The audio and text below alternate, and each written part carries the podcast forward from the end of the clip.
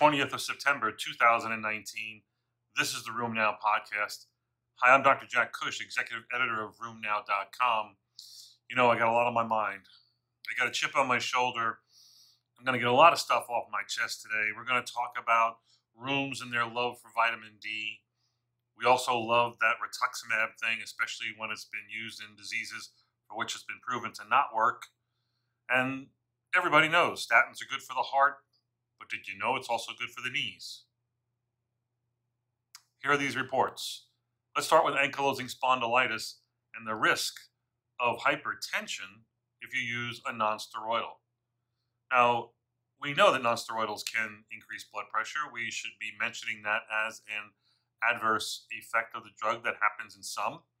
Patients with brittle hypertension should be monitored for blood pressure changes when starting a nonsteroidal or when switching nonsteroidals.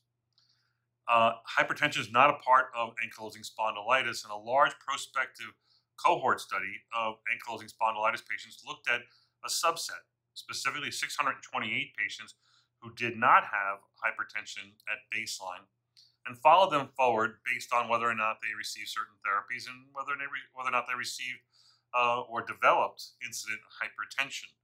So overall, 200 of these 628 were treated with nonsteroidals continuously and 129 of them developed incident hypertension. After adjustment for a lot of covariates, the actual hazard ratio was 12% higher, significantly higher, but only 12% higher in people in ankylosing spondylitis patients who were given nonsteroidals, suggesting that this should be something you should discuss with your patients. This should be something that you look for in your patients. Southern Sweden is noted noted for its many different registries that are really of excellent quality. Uh, the Southern Sweden Sweden registry on vasculitis looked at the risk of cancer. Specifically, they looked at the risk of cancer in patients who had ANCA-associated vasculitis, which, as you would expect, would include patients with GPA, EPA, and uh, poly- microscopic polyangiitis (MPA). Overall, they followed 195 patients for up to eight years and they showed that there was an overall increase in cancer risk in patients with AAV, ANCA-associated vasculitis, with a 2.6-fold higher rate in these patients compared to controls. That meant that the SIR, this is the SIR compared to the normal population for squamous cell cancer, was 12-fold higher. For bladder cancer, four-fold higher, and for pancreatic cancer, seven-fold higher. SIR is seven.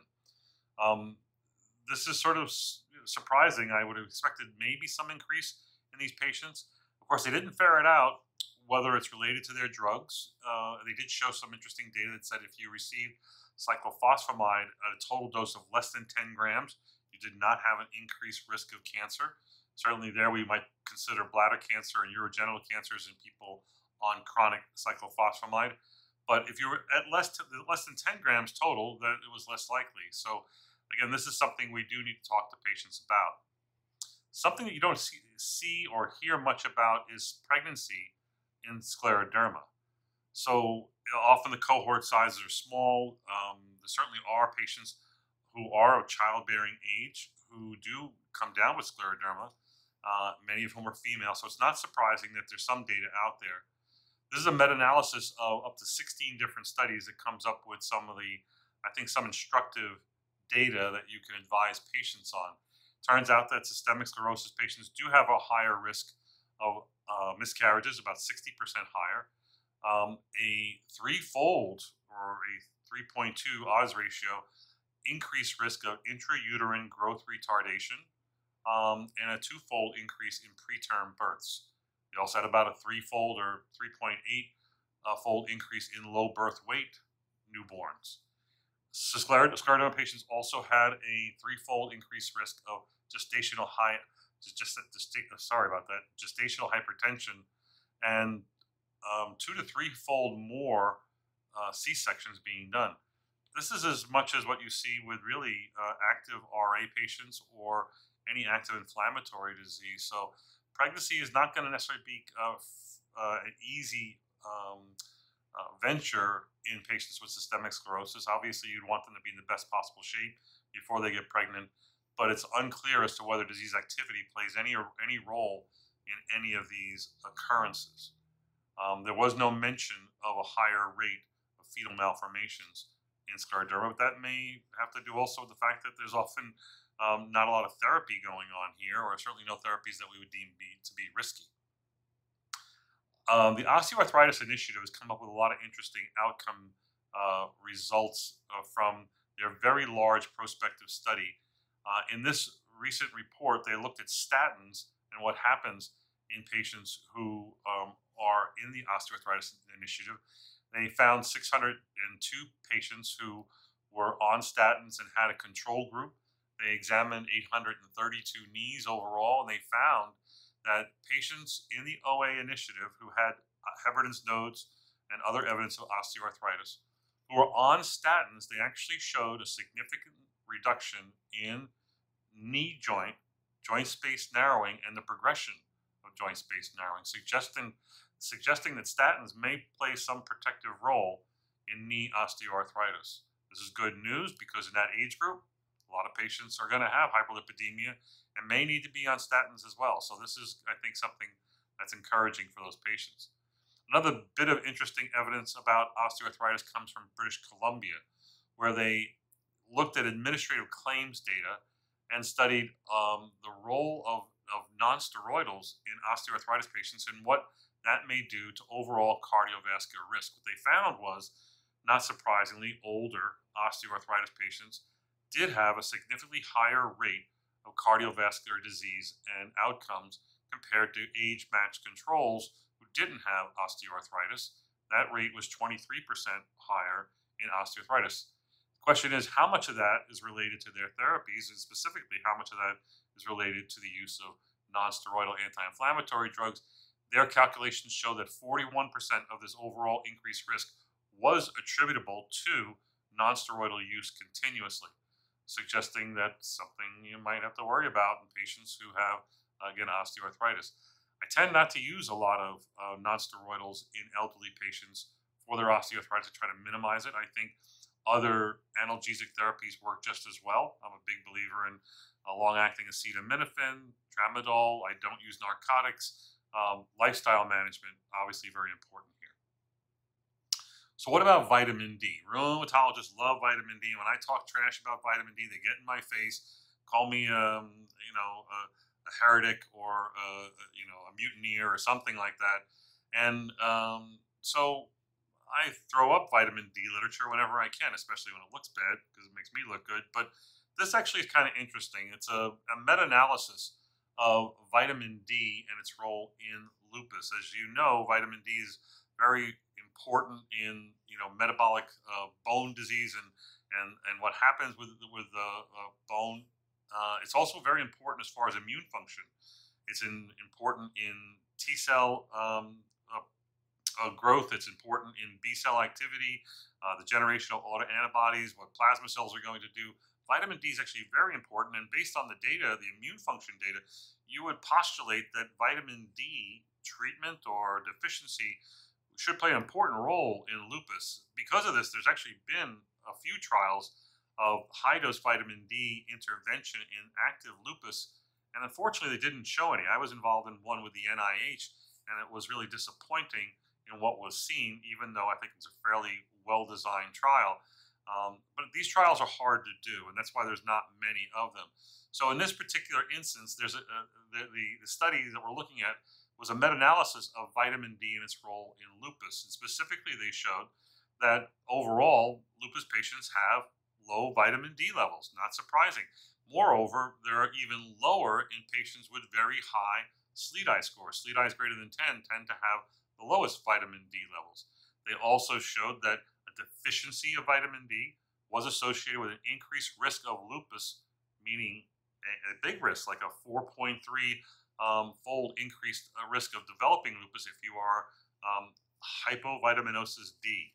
Um, I think it's E56.9 for those of you who are doing the ICD-10 um, scoring. Um, and lastly, vitamin D levels were inversely correlated with SLEDAI in some studies with a correlation coefficient of minus 0.50. Not tremendously strong, but strong enough to get um, to get my attention. So again, I, I but I take vitamin D every day. Mm, I take 2,000 units. Have I ever measured my vitamin D levels? No. I'm sure they're low. I'm a white guy. I live indoors. I work indoors. I'm not plowing the fields. But I want, you know, all the benefits and none of the hassle of vitamin D. So I'm taking it every day. But I, again, I don't, I want to see a trial where vitamin D intervention and use fixes something, whether it's lumbago, itchy teeth, or fracture rates. I'm looking at, at, at that kind of data. But this does say vitamin D is important in lupus, and we should pay attention to that. What else do we love in lupus? We love rituximab. Oh God, do we love rituximab?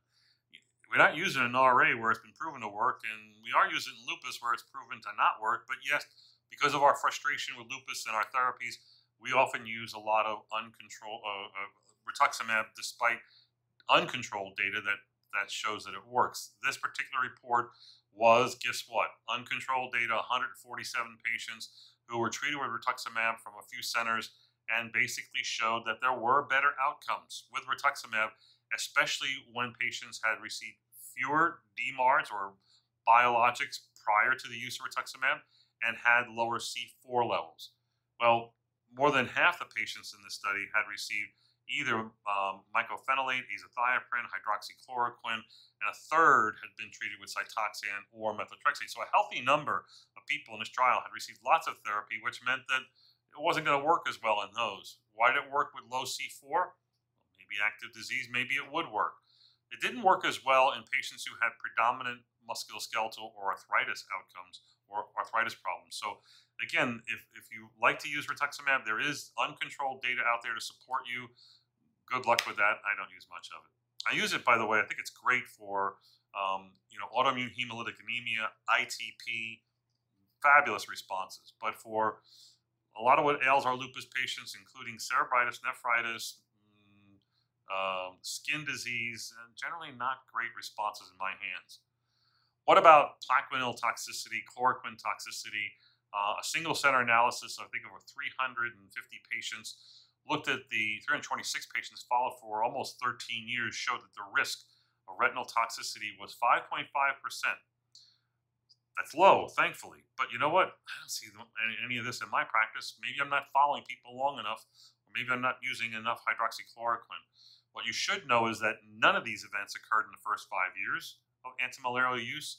The earliest one that was reported was eight years of use, and the the longest one was after 33 years of use. So obviously, it's cumulative dose, and over time, that this seems to go up higher. They did show a slightly higher rate of retinal toxicity in those who had renal disease, uh, and it was slightly less in Caucasians.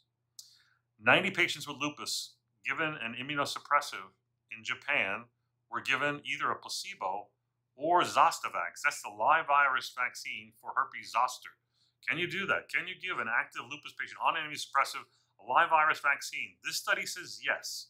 They showed significantly higher um, uh, VZV, anti-varicella zoster uh, virus IgG levels, and all kinds of other measures to show that they were properly immunized in those who took the vaccine versus those who took the placebo.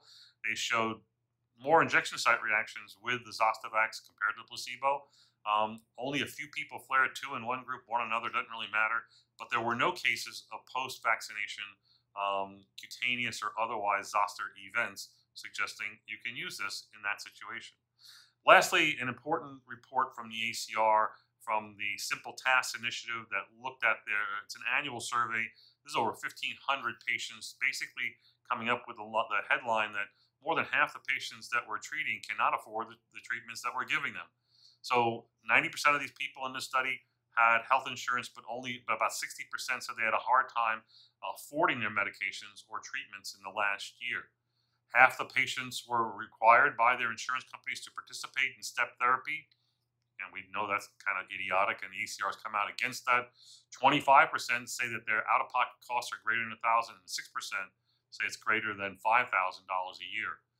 Um, the good news is that 60% of people in this study done by the ACR were seeing a rheumatologist. It's a little bit of a biased sample. I like that number, but you know, in my rant on the war on RA, I said every rheumatoid should be followed and seen by a rheumatologist.